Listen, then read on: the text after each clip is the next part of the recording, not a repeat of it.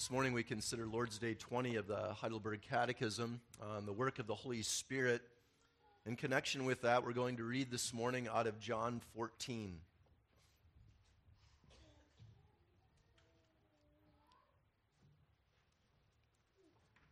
John 14.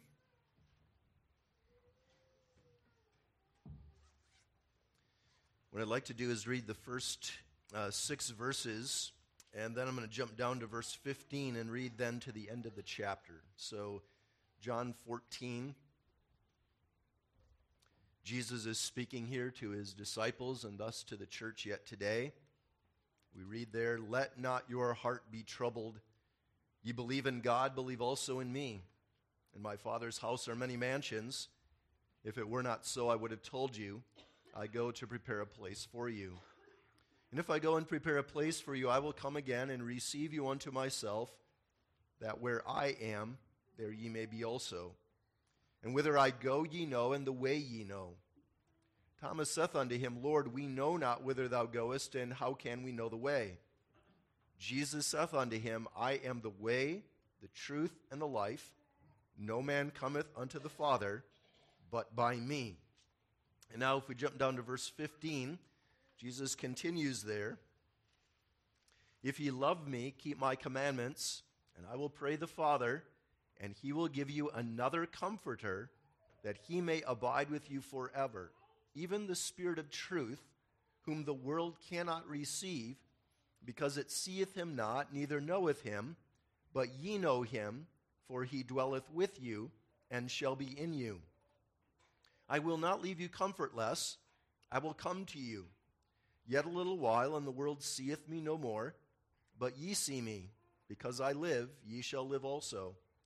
At that day ye shall know that I am in my Father, and ye in me, and I in you. He that hath my commandments and keepeth them, he it is that loveth me, and he that loveth me shall be loved of my Father, and I will love him, and will manifest myself to him. Judas saith unto him, not Iscariot, Lord, how is it that thou wilt manifest thyself unto us and not unto the world? Jesus answered and said unto him, If a man love me, he will keep my words, and my Father will love him, and we will come unto him and make our abode with him. He that loveth me not keepeth not my sayings, and the word which ye hear is not mine, but the Father's which sent me. These things have I spoken unto you, being yet present with you. But the Comforter, which is the Holy Ghost, whom the Father will send in my name, he shall teach you all things, and bring all things to your remembrance whatsoever I have said unto you. Peace I leave with you, my peace I give unto you. Not as the world giveth, give I unto you. Let not your heart be troubled, neither let it be afraid. You've heard how I said unto you, I go away and come again unto you. If ye loved me, you would rejoice because I said, I go unto, my fa- unto the Father, for my Father is greater than I. And now I have told you before it come to pass, that when it is come to pass, ye might believe. Hereafter I will not talk much with you, for the prince of this world cometh, and hath nothing in me. But that the world may know that I love the Father, and as the Father gave me commandment, even so I do. Arise, let us go hence. And thus far we read God's holy and inspired word. It's on the basis of this passage of Scripture and many others that we have the instruction of the Heidelberg Catechism in Lord's Day 20, which you can find on or near page 12 in the back of your Psalter.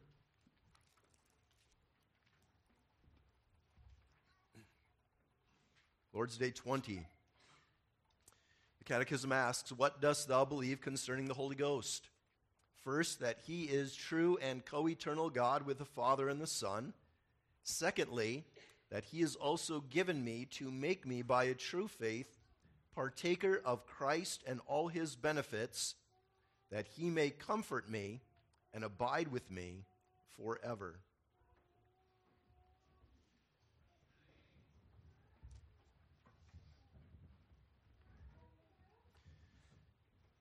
As we turn our attention to Lord's Day 20 this morning, we remember that this is a transition Lord's Day in the Heidelberg Catechism.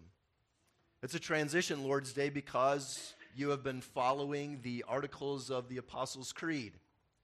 And you have been looking in the past Lord's Days at who Jesus Christ is and then also considering his work. And that would take us back all the way to Lord's Day 11. And you looked at the names of our Savior because those names reveal who he is. And then after looking at his names, you've been looking at the work of our Savior Jesus Christ. And of course, that's of extreme importance. The very heart of the gospel is the work of Jesus Christ.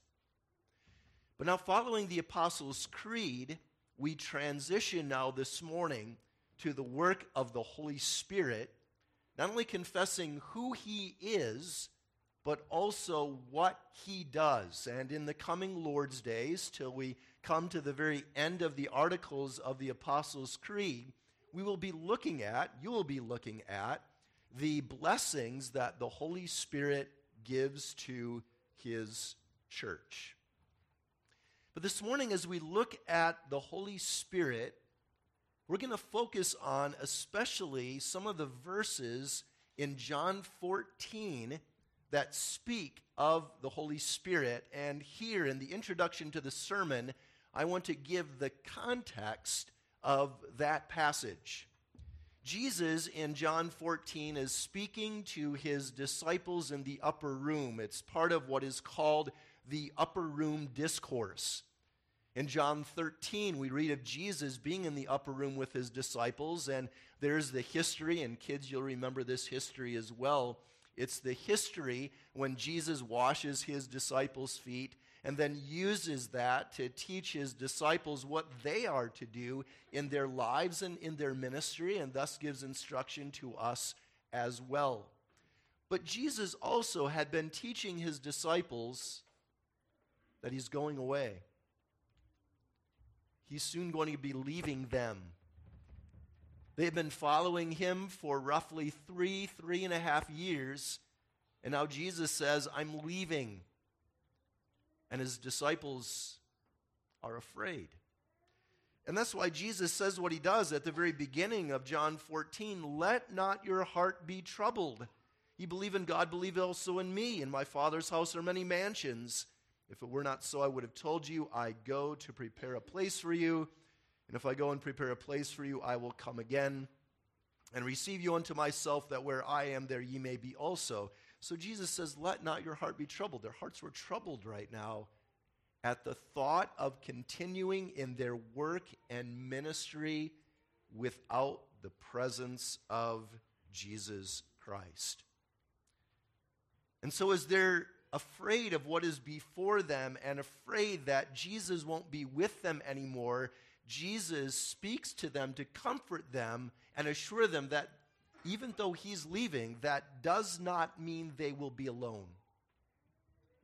But he's sending another comforter, the Holy Spirit, who would be with them. And that's verses 16 and 17 especially. But it's interesting throughout John 14, 15, and 16, Jesus constantly comes back with his disciples to the assurance of the coming of the Holy Spirit who would comfort them and teach them and give them all that they needed.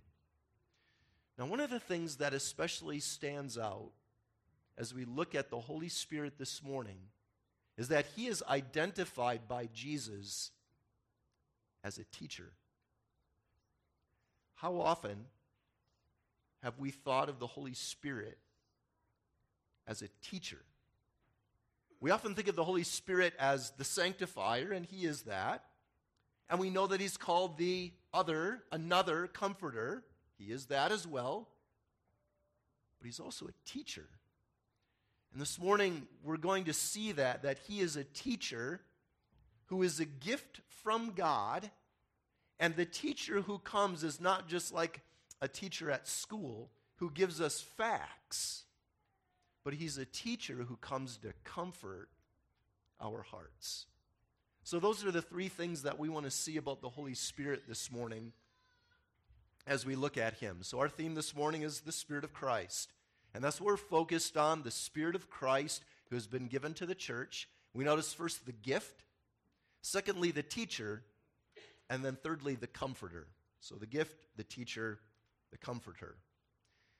God has given to you and me an amazing gift in the Holy Spirit. He's given this gift to the church of the Lord Jesus Christ wherever she is.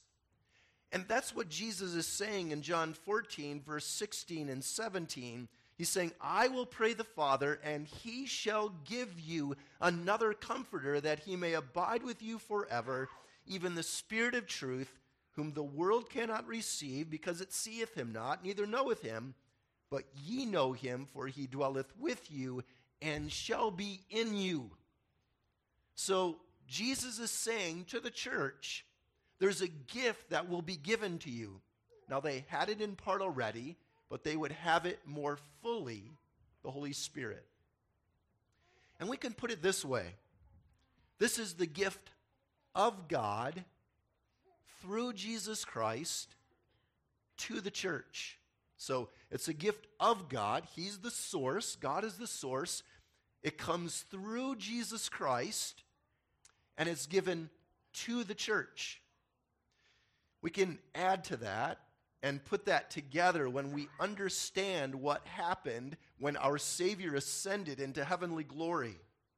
When he ascended into heavenly glory, to be exalted there at God's right hand, that position of glory and majesty and rule, our Savior Jesus Christ was given the Holy Spirit, and he was given the Holy Spirit so that he could pour out that Holy Spirit upon the church. And that's what we know happened at Pentecost. Now, that doesn't mean the, the church and God's people in the Old Testament or before this didn't have the Holy Spirit but they had more like a drip of the Holy Spirit. If you were to think of a faucet that's dripping, a drip of the Holy Spirit. But when the Holy Spirit was poured out at Pentecost, the Spirit was poured out. So you think of that faucet being turned on full strength and coming out. So there's a greater measure of the gift of the Holy Spirit that was given at that time. But it's an ongoing gift to the church. It wasn't just at that one time, but still today we have this gift of the Holy Spirit. So we might ask when it comes to this gift, how is this gift given? How does the giving of this gift take place? Does it happen in this way? That the Holy Spirit comes knocking at the door of our hearts, wanting to come in, but He waits to come in until we allow Him to come in. Of course, we know enough of Reformed theology to say, no, that's not the way the Holy Spirit works. There are those who would teach that, but the Holy Spirit is not given in that way, a gift given so that we have to, to take it and allow that gift of the Holy Spirit to work. We don't have that kind of power. We don't have the power to keep the Spirit out or to let Him in.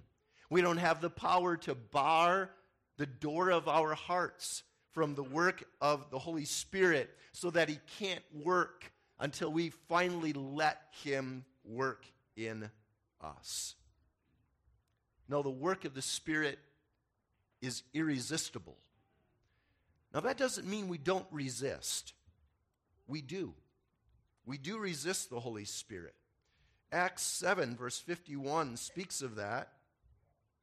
When Paul there I'm sorry, Stephen there is preaching, and he says, Ye stiff necked and uncircumcised in heart and ears, ye do always resist the Holy Ghost, as your fathers did, so do ye.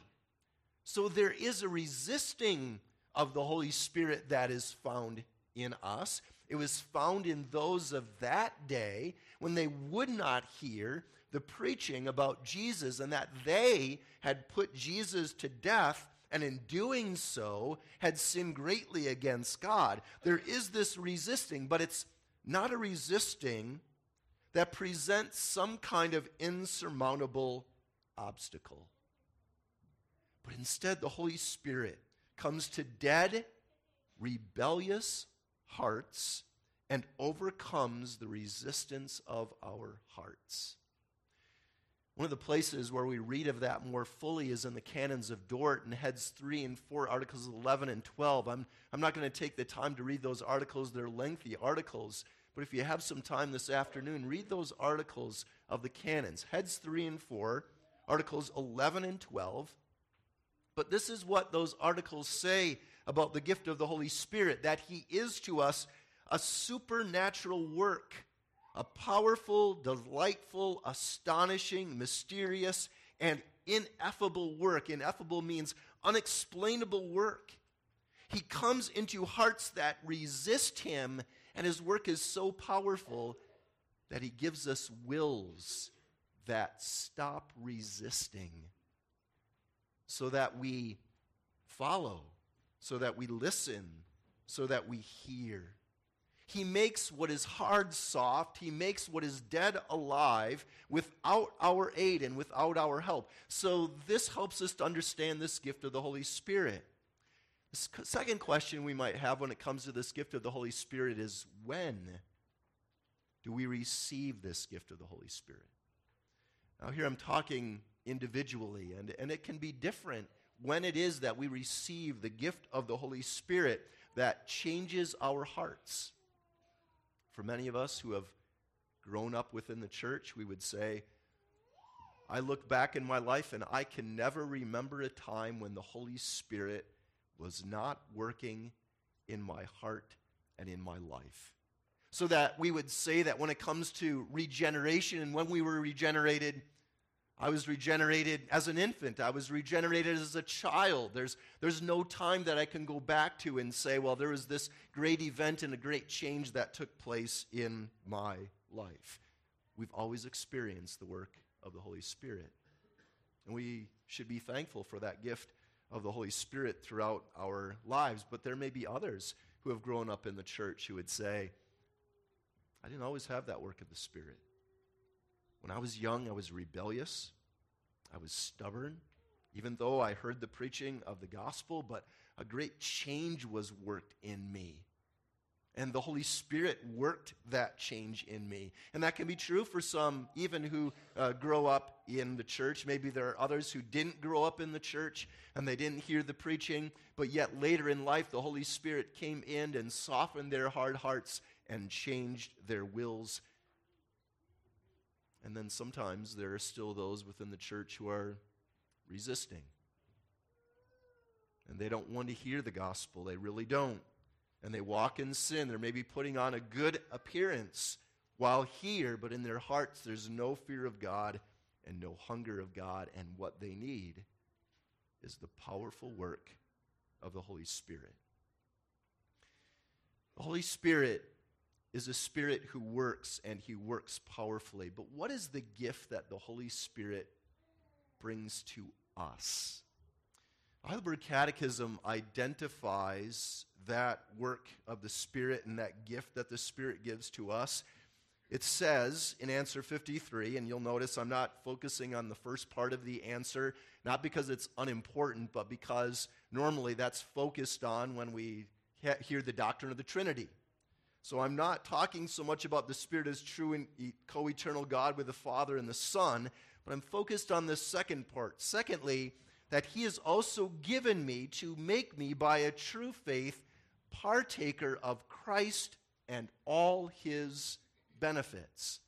This is what the Holy Spirit brings to us. He brings to us Christ and all the blessings that are found in Jesus Christ. Now we might ask, how does the Holy Spirit do this? Well, the Holy Spirit in giving a gift is not like a UPS driver or not like the mailman or not like that the Amazon trucks that you see all over the place delivering packages. The Holy Spirit is not one who simply delivers a, a package.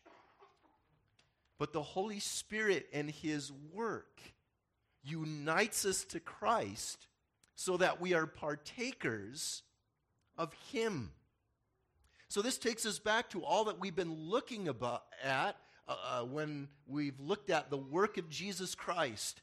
And we've been looking at what Jesus Christ has done for us by his death, by his resurrection, by his ascension into heaven. The Holy Spirit is the one who takes what Christ has earned for us, and He is the one who brings that and applies it to our hearts and to our lives. He unites us to Christ. That, in fact, takes us all the back to Lord's Day 7, where we looked at what true faith is. And we understand that the activity of faith is a certain knowledge and assured confidence, but remember as well that faith is a bond, a living bond that unites us to Jesus Christ. Jesus speaks of that in John 15. He is the vine, we are the branches. The Holy Spirit is the one who takes us, who are dead branches, unites us to Christ so that we become living branches in Him. It's the Holy Spirit who does this. He is the one who makes us, by a true faith, a partaker of Christ and all his benefits. And the Holy Spirit, when he does that, it's not just that he does that and we don't know it. But when the Holy Spirit unites us to Jesus Christ, we know that we are united to Jesus Christ. He works in such a way that we come to the awareness of that through the preaching of the gospel. When the Holy Spirit brings to us that gift, then, of uniting us to Jesus Christ, it changes everything. When the Holy Spirit lives within us, He influences every part of our life and our experience. Just like your lives would be radically changed if your heart would stop pumping right now and not bring blood, life giving blood, to all the different parts of your body. You would be changed drastically. But if that heart then would start pumping again, well, then that would change what you're doing outwardly. You would perk up and, and you would be revived. So, also, the Holy Spirit, He changes us spiritually. He shapes our minds and our heart. We have a knowledge that changes our viewpoint of everything. When we know God and we know His love in Jesus Christ, it changes everything. And when He's working in our hearts, we now, we now have a bent towards God. We, we want to serve Him. We want to love Him. We want to walk in His ways. Apart from the work of the Holy Spirit, there's no desire on our parts to do this the Holy Spirit shapes our thinking and our desires. He, he brings our thoughts captive to Christ, He brings our hearts captive to the Word of Jesus Christ. So that's the glorious gift the gift of the Holy Spirit working in us to unite us to Christ, which changes everything. Now, we want to see that this gift that Jesus identifies in John 14 this gift of the Holy Spirit is that he is a teacher. Jesus says that in verses 25 and 26 of John 14. These things have I spoken unto you, being yet present with you. But the Comforter, which is the Holy Ghost, whom the Father will send in my name, he shall teach you all things and bring all things to remembrance whatsoever I have said unto you. Jesus is saying to the disciples that they needed another teacher. They needed a teacher besides himself. And the question is why?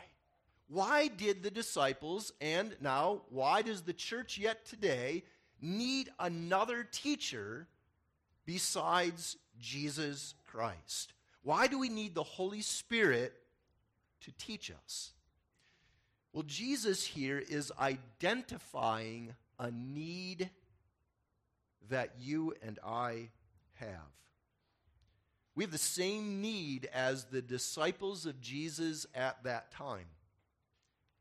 The need that we have is deliverance from spiritual confusion. We need deliverance from the way in which sin distorts our thinking and our lives. And that's what sin does it distorts so that we don't see things as we ought to see. Another way to put that is sin is a blindfold for us, and the Holy Spirit is the gift, the teacher who takes away that blindfold of our sin. Understand, that was the problem for Jesus' disciples at this time and ongoing. The problem for the disciples was not a deficiency in Jesus' ministry. They didn't need another teacher because the first teacher wasn't good enough. That's not the idea. Now, sometimes that can be the case, and I know that as one who teaches myself, teaching in catechism or teaching here from the pulpit as well. That's an aspect of what I do as a pastor. I teach. And sometimes people don't understand what I'm saying because I'm not clear in what I'm conveying to them. Sometimes children might leave catechism because I've not been, or confused because I'm not clear in what I have been saying. That was not the case for Jesus' disciples. It wasn't that Jesus lacked clarity in what he said. The problem was the disciples still had blindness and therefore confusion that was found in them. That's striking when you think about it. Because at this point, where we're reading Jesus teaching his disciples, Jesus and the disciples had been together almost nonstop for over three years. This was their seminary training in preparation for being sent out to the nations of the world, but there was still much that they were confused about and they simply didn't understand. If we go back to John 13, that becomes very clear. Becomes clear when Jesus enters that upper room and none of the disciples had gotten down on their hands and knees to wash the feet of the other disciples, and Jesus must do it. And then Peter objects, you'll remember. No, not my feet, not my feet. Your master, your Lord, you shouldn't be washing my feet or our feet. But Jesus uses that to teach them I've come to serve. And in the end, I've come to serve by dying for your sins on the cross. But then later in John 13, Jesus speaks about his suffering and his death. And again, through Peter, the disciples object no, no, no, that shall not be. And then Jesus says to Peter, Peter, you're going to deny me three times before the cock crows the next morning. No, that won't happen. That's Peter's thinking. But all of that tells us that Peter and the disciples were still confused about why Jesus had come. They're still thinking earthly kingdom instead of spiritual kingdom. They're objecting to suffering. No, it can't be suffering. Even in the Garden of Gethsemane, remember what Peter does. He takes a sword out and he cuts off the ear of Malchus to defend his Savior. They still don't understand. But Jesus had taught them clearly. What explains their confusion? What explains their confusion is sin. Beloved, let's not forget that about sin. Sin blinds and it confuses. And they needed that blindfold of sin to be taken away from them. And that's what Jesus is saying.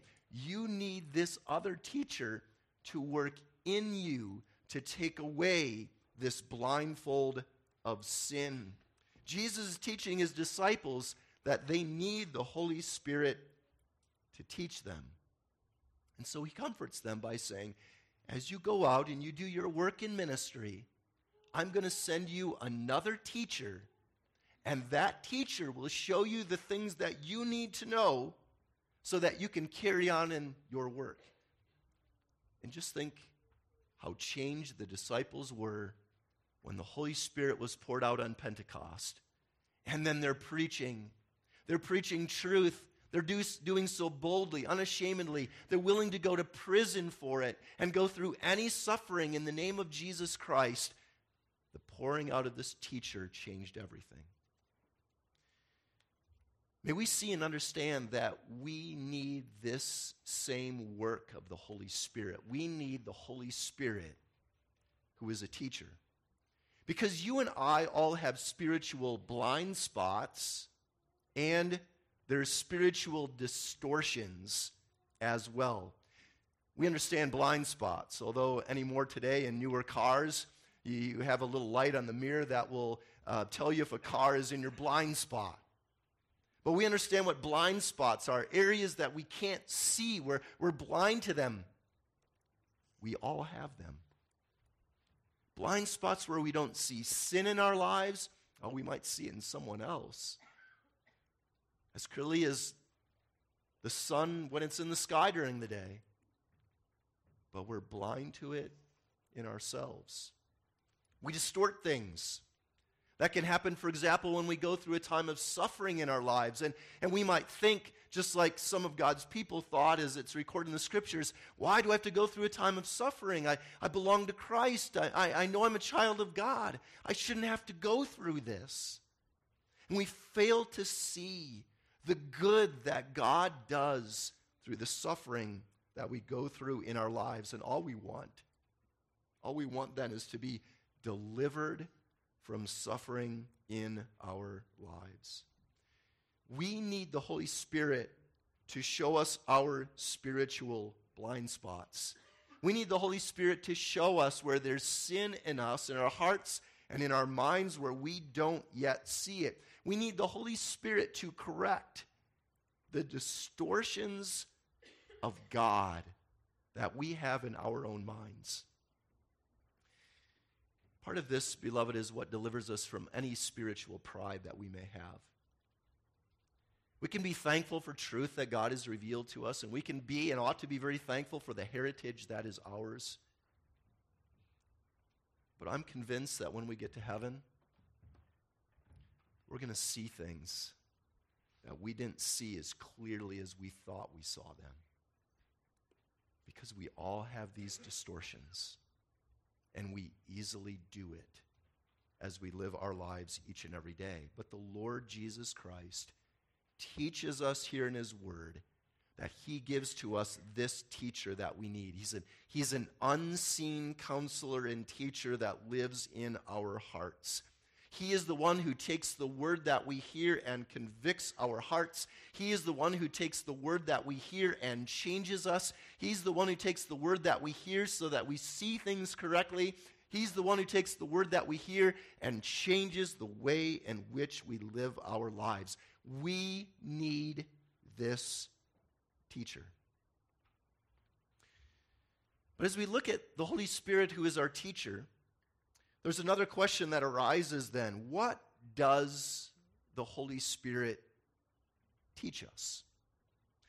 This is an important question in our day because there is the thinking in our day that the Holy Spirit teaches new things.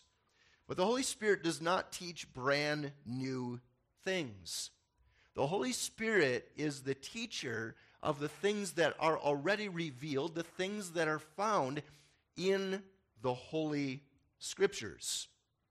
Jesus is saying here in John 14 that he teaches you all things. What are these all things?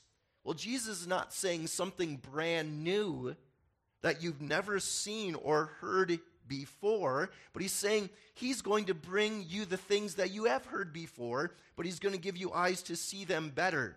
That's evident from the fact that he puts with this this teaching and bring all things to your remembrance whatsoever I have said unto you. So it's not just he's going to teach all things, but the all things is described with the words that come next here in John 14. You're going to remember things, remember things that you have heard before. This tells us then that the work of the Holy Spirit is that kind of work. It's a work in which He's teaching us by helping us to remember and see clearly the things of the gospel that we have been taught. Again, I say that's very important in our day because there are those who think that the work of the Holy Spirit is to teach brand new things. And of course, we're familiar with those who are influenced by uh, the Pentecostal movement or uh, charismaticism that says that the Holy Spirit comes and gives direct revelation. And there are those who are enamored with these things and expect that the Holy Spirit brings new things. And that's what you find in some of the church world in our day. Not all of it, but some of it. You find an excitement for new things. So that there's an excitement for doing church in a new way. And there's this excitement for teachings that are new and that they haven't heard before, and new discoveries that have come up within the church. And then you have these teachers, these leaders who are coming and saying, I have, a, I have a new way of seeing things. And people are enamored with that. If you have ever, any, if you ever have anybody who comes in this pulpit and says, I have some brand new things for you you've never heard before, at the very least, it's a red flag. Because the Holy Spirit Himself does not come to teach us brand new things that we have never heard before. But He comes to teach the old paths. Jeremiah speaks of that, the old paths. And so we need the old paths as well. We need the old paths of the truth of the Trinity. We need the old paths of the truth of God's covenant. Yes, there's development in doctrine, a greater and deeper understanding of things, but even in that, we have to be careful. It's always interesting. John Calvin constantly warned the church in his writings don't go beyond what God has said in His Word. And so often we want to go beyond because we want to know more. The Holy Spirit does not come to bring us more than what's found here. He comes to give us understanding of this, remembrance of this. Yes, there's development and growth in our knowledge and understanding of things as we study the Word of God, but that's very different than something brand new.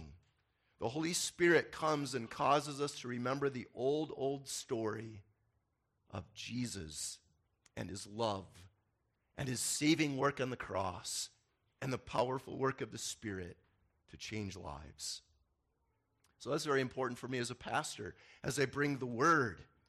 I'm not called to bring something brand new. I'm called to bring the old ways, the old paths, and set them before you the way in which God saves by his sovereign grace. And in the power of the Holy Spirit, we are to hear those things and be strengthened by those things and renewed by those things.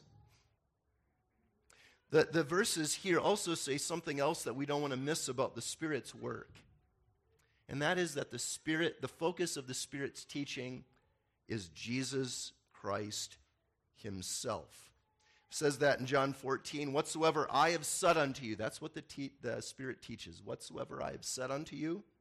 And then in connection with that, John 15, Jesus says that there. When the Comforters come, whom I will send you from the Father, even the Spirit of truth, which proceedeth from the Father, he shall testify of me. And ye also shall bear witness, because ye have been with me from the beginning. And then John 16, 12 through 14, Jesus says something similar. I have yet many things to say unto you, but ye cannot bear them now. Howbeit, when he, the Spirit of truth, is come, he will guide you into all truth. For he shall not speak of himself, but whatsoever he shall hear, that shall he speak, and he will show you things to come. The Holy Spirit in his work is always pointing us to Jesus Christ. That's where the charismatic movement and Pentecostalism has gotten it all wrong. They're focused on the Spirit Himself. And Jesus says the work of the Spirit is not about Himself and elevating Himself, it's always about pointing the people of God to Jesus Christ. And so that's what the Holy Spirit does. And this is why we understand the Holy Spirit and His work in connection to Jesus Christ and His work. Our Savior Jesus Christ teaches. He taught His disciples. He teaches us in the scriptures. He teaches us in the preaching of the gospel. But in order to understand, and in order for us to believe, and in order us, for, us, for us to live out of this, we need the Holy Spirit to take away the blindfold of sin, to take away all the distortions, so that we would see things clearly, so that we would see Jesus clearly without that distortion of sin. And that's why it should be that we pray for that ongoing work of the Holy Spirit, not only before we come to worship and hear the preaching, but in our very lives, so that we would live out of that truth of Jesus. But this teacher is not only one who comes to take away the blindfold of sin so that we see things clearly, he does that for our comfort. The Holy Spirit is sent by Jesus to comfort us. We read that in John 14, verses 16 and 26. That word comforter is, is, a beautiful New Testament word. The idea of the word literally is to come alongside. And so you can think of maybe parents, one of your children who's distraught, afraid, weeping, and you come alongside that child. And maybe you hug that child or you put your arm around that child. You come alongside to comfort them. That's the idea of that word. Jesus Christ in his earthly ministry came here to come alongside of us for our hope and comfort by dying on the cross for our sins. But he sent also the Holy Spirit. The Holy Spirit, not only to come alongside of us, but to live within us so that we, as the people of God, would be comforted by Him. He is our invisible counselor and helper and advocate. By giving the Holy Spirit this name, Jesus is saying then that this is the main work of the Spirit. He's a teacher, but he's a teacher who comes to comfort. He's not simply a teacher to bring facts, he's a teacher who comes to comfort. The first comforter for us is Jesus Christ, and he is our only comfort in life and in death. I think brings us right back to the beginning of the Heidelberg Catechism, doesn't it? Our only comfort in life and in death is that we belong to our faithful Savior, Jesus Christ. And we know that we belong to our faithful Savior, Jesus Christ, because the Holy Spirit he works in us to bring us the comfort of belonging to Him. And that's where we look at the catechism again. That's what it sets before us. He has given me to make me by true faith partaker of Christ and all his benefits. That, the purpose of that, is that he may comfort me and abide with me forever. The Holy Spirit comforts us by assuring us in this life and for all eternity that we have comfort in Jesus Christ. And what a comfort he brings to us. You think about the promises of the Word of God. Romans 8 there's nothing that can separate us from the love of God. The Holy Spirit, when He works, He assures us of that. He gives us the assurance of our justification, justification by faith alone. That I know the declaration of God upon me is forgiven and righteous. It's the Holy Spirit who comforts me in that knowledge. He comforts us in all of our troubles and afflictions with the peace that passes all understanding. The Holy Spirit, the Spirit of love, is a Spirit who works peace within us the knowledge of peace with God. He assures us that God is a God who's so good, he never withholds any good thing from his people. That's the comfort that the Holy Spirit brings to us in Jesus Christ. And He abides with us forever. Forever. That means that the work of the Holy Spirit is not only irresistible, as we said earlier on in the sermon, but His work is irreversible.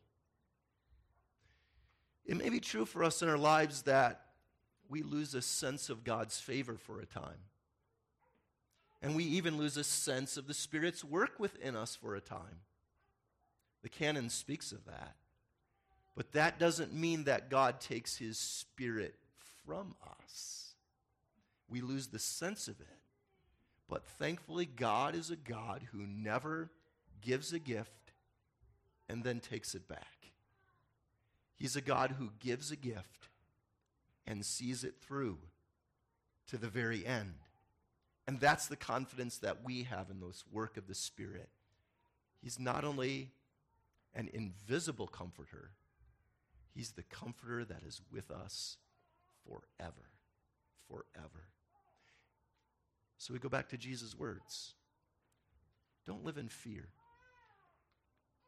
There are a lot of things to be afraid of in this world today. And it's not just what goes on out in the world, it's something times the very things that happen within the church. But let's hear the promise of Jesus. He sends the comforter, and he will not remove his comforter. This comforter who is our teacher, this comforter who is a gift from God. This itself is a promise of the Lord Jesus Christ to hold on to. So may we hold on to it in the times of fear and sorrow and struggle. Amen. Let us pray. Father in heaven, we're thankful for thy word.